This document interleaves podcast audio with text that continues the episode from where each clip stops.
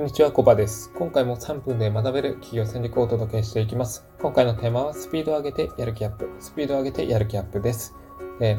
えー、普通であれば、やる気が高まれば仕事のスピードも上がるんじゃないのって感じるところだと思います。まあ、確かにそうなんですよね。まあ、モチベーション上がれば集中力もアップして生産性も高まるんじゃないかなって感じるところなんですけど、まあ、いつも万全のコンディションで仕事できるっていうわけじゃないですよね。うん、どうしてもその日によって、えやる気が高かったり低かったりするわけで、まあ、どうしても多少なり波が出てくるっていうところですね。まあ、そんな時でもやる気を高めて、え活動する秘訣がありますので、今回はそれについて紹介していきたいなと思います。まあ、なんこんなこと言うと期待されるかもしれないですけど、やることはすごくシンプルです。それは何かと言いますと、行動スピードを上げるってところです。行動スピードを速くするってことですね。まあ、例えばどんなことができるのかと言いますと、高速でタイピングするとか、音声を2倍速、3倍速で聞くとか、他にも早歩きする、まあ、ダッシュする、そしてまあ、そんな感じで早く体を動かすっていうところが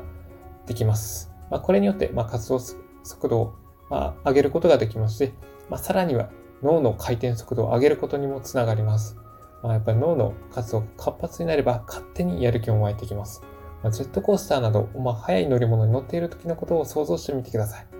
まあ、乗る前に仮にテンションが低かったとしても、いざ、キュイーンと乗り物が動き出したら、嫌でも感情スイッチ入ると思います。ワクワクしたりとか、ドキドキしたりとか、まあ、そういった気持ちになると思います。そう。通常モードから高速モードにこう切り替えることによって、まあ、脳もそれに順応しようとします。まあ、そそれによって自然と、まあ、モチベーションも上がっていくわけなんですね。うん。まあ、そういう状況になったら、まあ、今日はやる気がないから〇〇しないっていうこともなくなります。まあ、仮に習慣として、まあ、運動するとか、うん、まあ、スマホいじるのやめるとか、読書するとか、まあ、そういったことをやろうと思ったときに、まあ、やる気がない状態ですと、それらの、まあ、習慣づけけようと思うことを、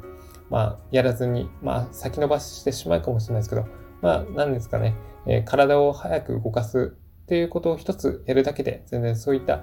あのー、サボり癖とか、まあ、やる気がないから丸々しないっていうような事態は防げます。そう。まあ、じっとするの、しておくことではなくて、とりあえず体を動かす、早く動かすというところがポイントです。まあ、他にも、部屋の掃除をしたり、まあ、